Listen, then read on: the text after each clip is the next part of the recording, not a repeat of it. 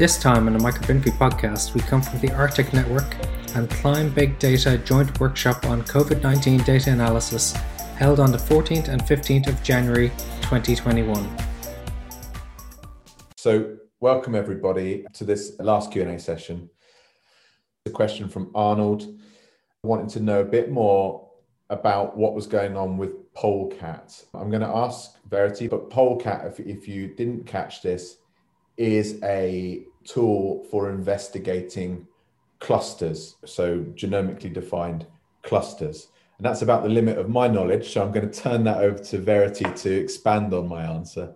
Yeah, basically that's what it's for. So it's it's a way to try and detect outbreaks in a little bit more of a um, systematic way. Because before we'd kind of we'd look at the tree and we go, oh, that looks a bit strange, or people that were sequencing the various different parts of the UK might highlight things and say, oh, this looks a bit strange. So Polecat is a way of detecting things that we might not otherwise notice. And basically what it does is it takes what Andrew Rambo wrote a kind of big, clever magical function in Java that summarizes the tree into lots and lots of different small groups and produces summary statistics about each of those groups. And then the Polecat report will summarize those things. And we're basically looking for things like a long branch followed by a lot of sequences because that can sometimes indicate there's an outbreak, a really high growth rate, a lot more sequences than you'd expect in a time frame in a specific place. So we also look at like the time and spatial distribution of these things compared to what we expect, all of these sorts of things. So it's, it's to summarize the tree into useful things so we can detect novel outbreaks.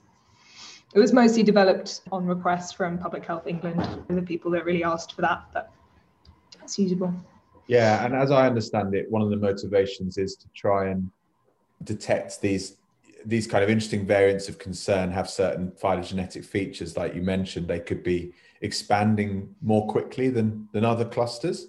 Yeah, uh, they could have like a very long stem on on you know a long branch, kind of indicating some kind of mutational burst. You know, like that we talked about earlier about you know perhaps associated with evolution in a host. And and so i think the idea was to kind of to try and be able to detect a you know without much a priori information whether there was something that, that demanded a, a kind of follow-up epidemiological follow-up or yeah and it, it wasn't necessarily originally about finding like variants that we were worried about like the specific mutations in like we're looking at now. It, it was kind of i think originally also just about like outbreaks in the because sometimes because when because epidemiologically you can sometimes see outbreaks appearing but you might miss some because there's just so many cases in one area you might not know which ones are actually connected to each other. So it wasn't also all about the variants of concern although it has been useful for that later. It's it was kind of just a, a new way of detecting outbreaks to in a slightly more focused way than sometimes the case data can be if that makes sense. And Polecat is something that people can run on their own data. Is that right?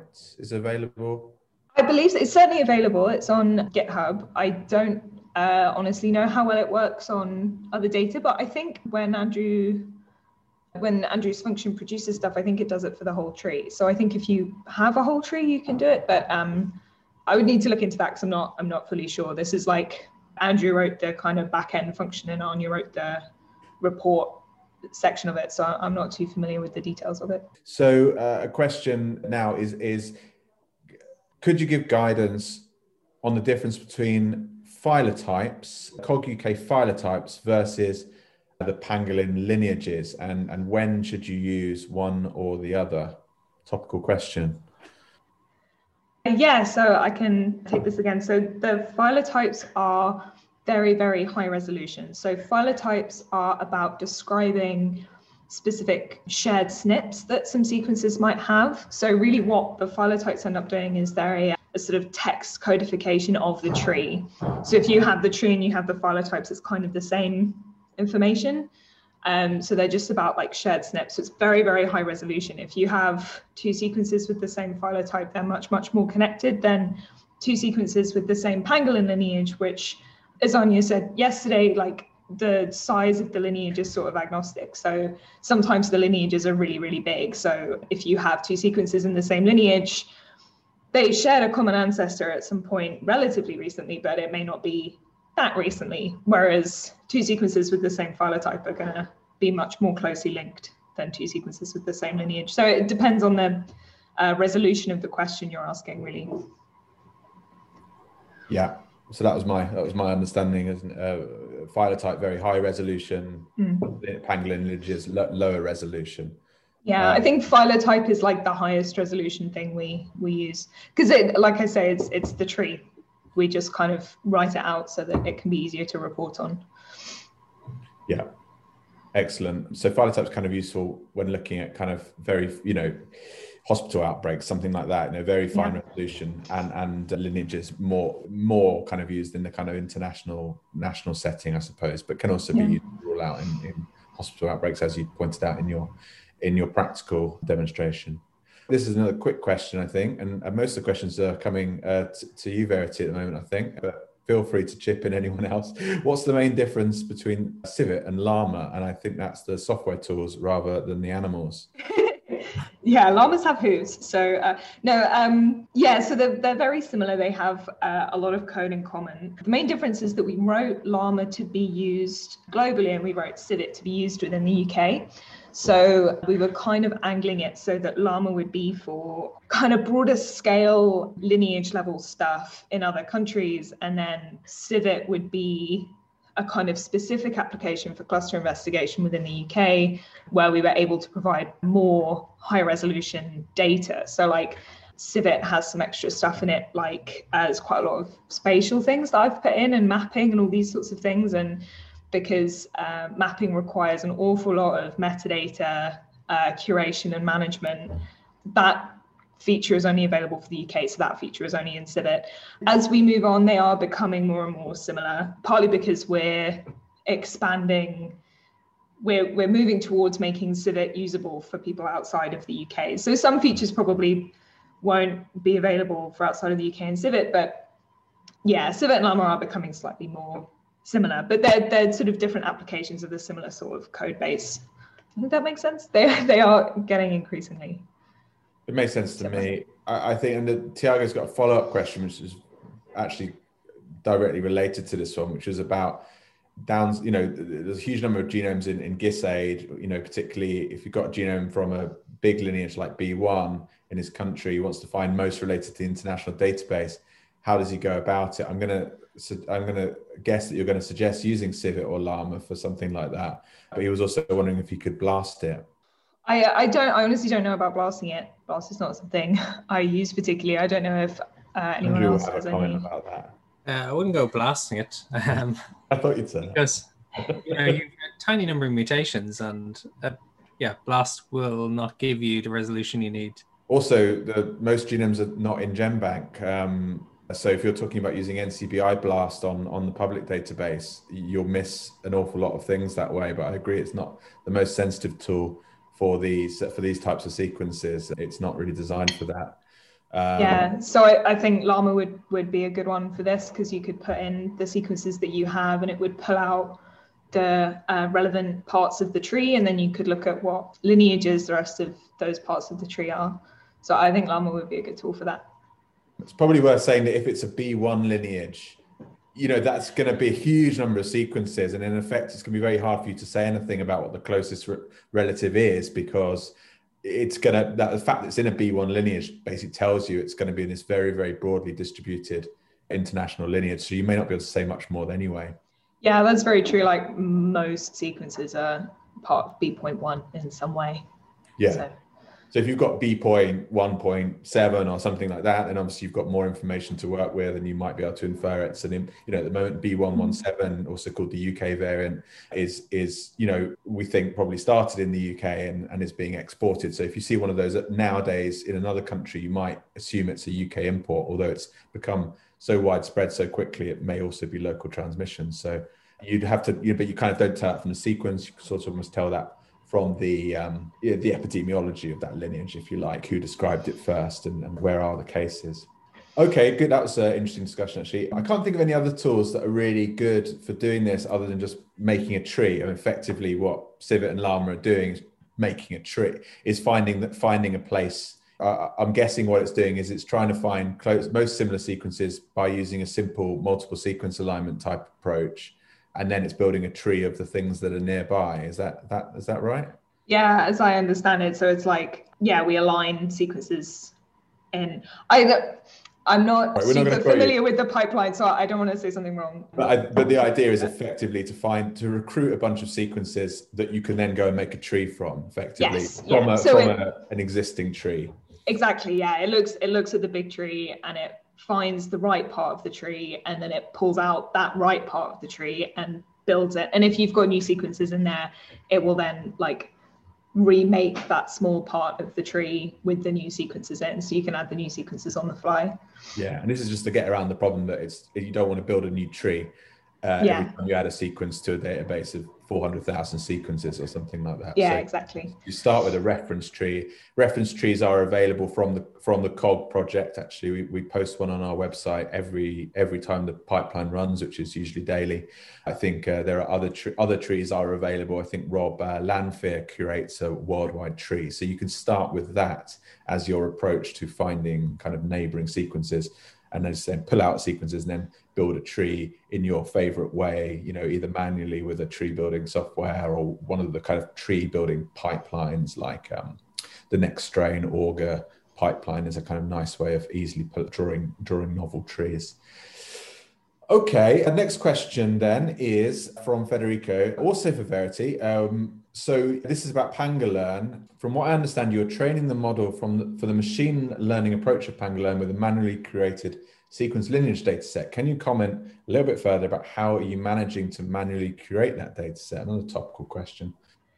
Yeah, so it's it's very entertaining. I will say Anya does most of the manual curation. I help her because it's it's a huge task, as I'm sure you can imagine. But broadly, what we do is we have the big tree and we chop it up into smaller trees so that it's easier to open in our tree viewer fig tree because if you don't do that then it doesn't scroll very fast. And we basically go through it and we we have what the old lineage designation was and we look at the how that's being transported into the new tree because obviously trees are uncertain and you have more sequences and sometimes lineages split up. And and you look at it and you say oh, okay there's some new sequences in there. We need to add those into this lineage and and then you go down and you say oh this this one actually looks like it might be a new lineage. So then we call that one a new lineage and then you go down and you say oh we've just we've already seen b.1.1.10 somewhere else so that lineage is split up so now we need to give this one a new number. So we we do that for the whole tree which is why it doesn't happen um, all that often. That's why it happens every couple of months just because it's it takes about a week's worth of time to do that. In terms of helping, I'm sure like that would be fantastic if, uh, if anyone does want to get involved with going through that tree and doing that process. You can chat to me and Anya about that, and we can get involved because I think crowdsourcing it is a definitely good way to do. Because like the last time we did a big lineage release, I think I helped Anya with like one or two trees, and that was like totally fine from my point of view to do and it meant that she had to do one or two few less fewer trees so that was nice. So yeah yeah get in touch if you're keen to help out. That sounds great. Yeah and i was under the impression that anyone that's doing sequencing you know if they identify something that they think is epidemiologically or biologically interesting can can propose that a, that a particular part of the tree gets its own lineage assignment um, the cov lineages website and the contact details there i guess. Yeah and we've actually we've been doing that recently with um there was one in the US, I think, that Anya recently did a kind of mini extra release for to like incorporate that, as well as, yeah, I think we had one from Brazil before, like not the variant of interest, just like a separate um, lineage, all these sorts of things. Yeah. So we're trying to make it a very open and democratic process. So, yeah, any questions or any thoughts, like please do let us know. Great. Okay. Another civic question. Wow. So, all right. So I'm going to uh, attempt. Uh, so, so, new toy is asking how is Civet tuned to break up clades in the display? So, you know, how does it choose which, how, you know, what constitutes a subtree, I suppose? And also, if, if, to, if it was to be adapted to other viruses that mutate faster, like HIV, you know, how could you how could you use Civet or how would you tune it? We have a series of defaults inbuilt into Civit which can be changed using the config file or the command line. And I, the ones that we use for choosing the tree, we look at like how far, so you've got your sequence of interest and we we say i think it's i think we go two nodes above the sequence of interest and two nodes down. I think that's the default. And then we also have a radius measure. So if you were interested in things slightly outside of the tree that you got, you could just increase that radius or increase your up and down distance, and that would give you uh, more of the tree. Part of the reason that we have it quite tight is that these polytomies that we were all discussing yesterday can be really, really, really big, especially with anything, anytime you get close to UK data, because it's so heavily sampled here. So you end up with like these giant polytomies that can be hundreds and hundreds of sequences, and sometimes thousands, which we can't display very nicely. Basically, it doesn't it doesn't look nice to display them. And there's also a pixel limit in Python, it turns out. So we yeah, so that's why it's like quite tight. But you can change that. It's very easy to change and you can like play around with it and see what works for the question that you're asking. In terms of stuff like HIV, if you wanted to adapt it, I think you would probably just play around with the default settings that we have. I don't I don't know. Yeah, Andrew has something to add. Yeah, I mean, I, have I've done this a lot playing with Civit, and it's a bit like the question earlier with the B1. You know, sometimes you'll make a tree and there won't be very much context at all, you know, so you just will see your queries and not much around it, you know, a couple of sequences around it, in which case I tend to increase the the the up distance, you know, to pull in more, to pull in up and down distance, to pull in more sequences. But if you were putting something like a B1, kind of quite basal kind of thing, it will it will pull in huge numbers of sequences. So in that case, you sometimes want to reduce the the distances again. So there's always a bit of uh, there's you know there's a bit of tuning to be done depending on how densely populated that part of the tree is. I think would be my my my view of that.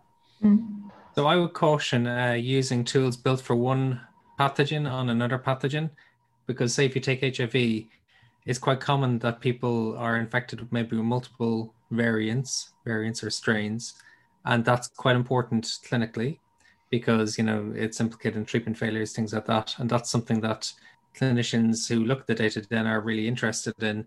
And of course, those don't really display very well in a tree if you have you know clouds of infection rather than you know beautiful like isolates or, or something like that. So I would just caution trying to port one thing over into another yeah, and uh, and I think kind of like in connection with that, it would change the the way you would interpret anything. So like with SARS-CoV-2, like if it's in a different subtree using the default settings, that's far enough away for SARS-CoV-2 that we can rule out transmission pretty much. For something like HIV that evolves much faster, the default settings in Civit that are appropriate for one virus, like if if they were in different subtrees, that might not actually rule out anything really because of the biological context of the virus. So yeah, just kind of connected to what Andrew said. Federico's got quite an off-topic question. He admits: Are the sequences of the mRNA adenoviral vector-based vaccines available? Uh, and what's your opinion on sharing that kind of information? Well, I think at least for one mRNA vaccine, there's definitely a, a sequence because I saw it posted on Twitter, and it was quite interesting because it, it was encoded with um, kind of nucleotides, but also Greek letters associated with modified RNA bases that are used in the RNA, mRNA vaccine. I'm not sure about the other vaccines. I don't think all of the vaccine sequences are available.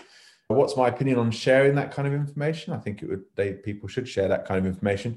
I expect when people with vaccines are used, we'll end up sequencing the vaccine by accident when it's in people's systems, um, and and we'll end up knowing the sequences quite soon just by chance, or, or, people will go and sequence it in the lab or something. But yeah, I don't see why any reason why that uh, sequence data should be protected, and I think it should be shared, and it would be interesting.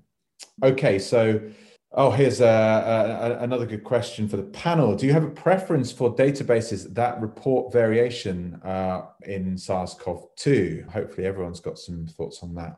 Well, I use COVGLUE and Clades NextStrain but they do give slightly different results and you can't compare them directly. So just bear that in mind. If you do pick a database, stick with that database and nothing else.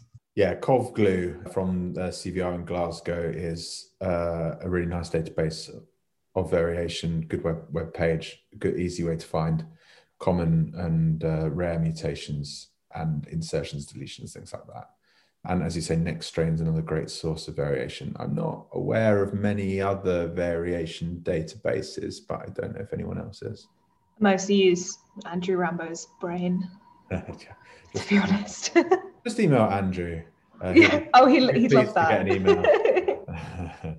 In what ways do CovGlue and Nextstrain differ? Well, CovGlue is entirely focused around that question about you know data cataloging variation. So it's not a it's uh, it's it's a database of mutations, database of insertions, deletions for you to query. Um, it's not so much a phylogenetic platform. Nextstrain starts with a phylogenetic tree, but it performs ancestral state reconstruction. So it basically says for clades in the tree, what are the lineage defining mutations? And, they, and it helpfully displays that in amino acid nomenclature. So it's easier for you to find recurrent mutations that are interesting, people are interested in. Uh, particular mutations at the moment because they're thought to have biological properties, things like N501Y, E484K. There's a whole list of them. 614G is the one that's been around for a long time. So you, you can use uh, Nextstrain to see w- when that mutation emerged, whereas CovGlue is much more about kind of cataloging the frequency. Nextstrain, because it is display based, it's tree based, it won't show everything in one view because um, no one's figured out a good way of displaying all that information. So you don't get quite as much background in the, about the database as, as CovGlue gives you, but they are complementary tools, I would say. So there is clades.nextstrain.org, which is kind of like CovGlue, but they call certain genes slightly differently, and they they seem to do different types of filtering as well. So you can get some differences in what gets called. Each oh, clade. Oh, yes. Clades is excellent, actually, isn't it? I have have to admit I have never really used it, but you're right. That's an excellent option. You can just dump your sequences in there, and it will give you a lot of that information, won't it? That, that's for analyzing your own sequences, right? Yeah. Yeah. And some of the, if the variant has been assigned uh, a pangolin lineage, then you can put your sequences in the pangolin web app. And if you were uh, worried about the UK variant, for example, the UK variant, if it came out as B.1.1.7, then it's it's that. So there's also that option if it's been assigned to pangolin lineage. Very good. I've learned something, so this has been really useful. And actually, I needed something like that in it for a meeting in about half an hour. So perfect, perfect timing. Okay, here's uh, this might be the last question. How, how would you describe the quality of the variant calls in the software you described above? That's I'm not sure the answer to that one. One's a database and one's for your own sequences. So I'm not sure it really works like that. But does anyone want to take a crack at that question? Well, it depends on the quality of the consensus genomes you put in and have been put in. So it's it's only as good as the data that it's it's built upon. So there's no way of really saying quality or not because a variant in a fast FASTA file will be, you know, that's the variant. There's no ambiguity about that. But if there's no reads to properly support it, well, then that's a problem. But you'll never know. Yeah, I mean, I think for Nextstrain generally, they have curators there that will that will re- prune out and remove the more kind of obviously wrong sequences. So there's a element of curation on Nextstrain generally, and I think the Clades uh, site offers some QC for your own sequences. It's actually it's it's, it's it, it, will give you some QC metrics. You you are shaking your head there, Andrew, but I, th- I think it will do. It will try to do something for you, won't it? Yeah, it it use I suppose some rules of thumb and say, well, you got some private variants here, so maybe it's not very good, but actually it might just be because you're you've sequenced something from an underrepresented region in the world. So you have to take all of these things with a pinch of salt. Yeah, and then I think the CovGlue basically just reports, as you say, what's in the databases. So if it's good sequence, it's it's a good variant call, but if it's not, it's not. Well, uh, yeah, they also do some nice QC checking against the Arctic amplicon regions. So you it can highlight maybe if you got a snip in an area where they know it might be a bit dodgy. Yeah, that's a good point. Okay, hopefully that answered the question. Okay, so we appreciate all those really good questions. So we hope to see you again soon. probably virtually on the Slack, on Twitter, or elsewhere. Thank you all so much for listening to us at home. If you like this podcast, please subscribe and like us on iTunes, Spotify, SoundCloud, or the platform of your choice. And if you don't like this podcast, please don't do anything. This podcast was recorded by the Microbial Bioinformatics Group and edited by Nick Waters. The opinions expressed here are our own and do not necessarily reflect the views of CDC or the Quadram Institute.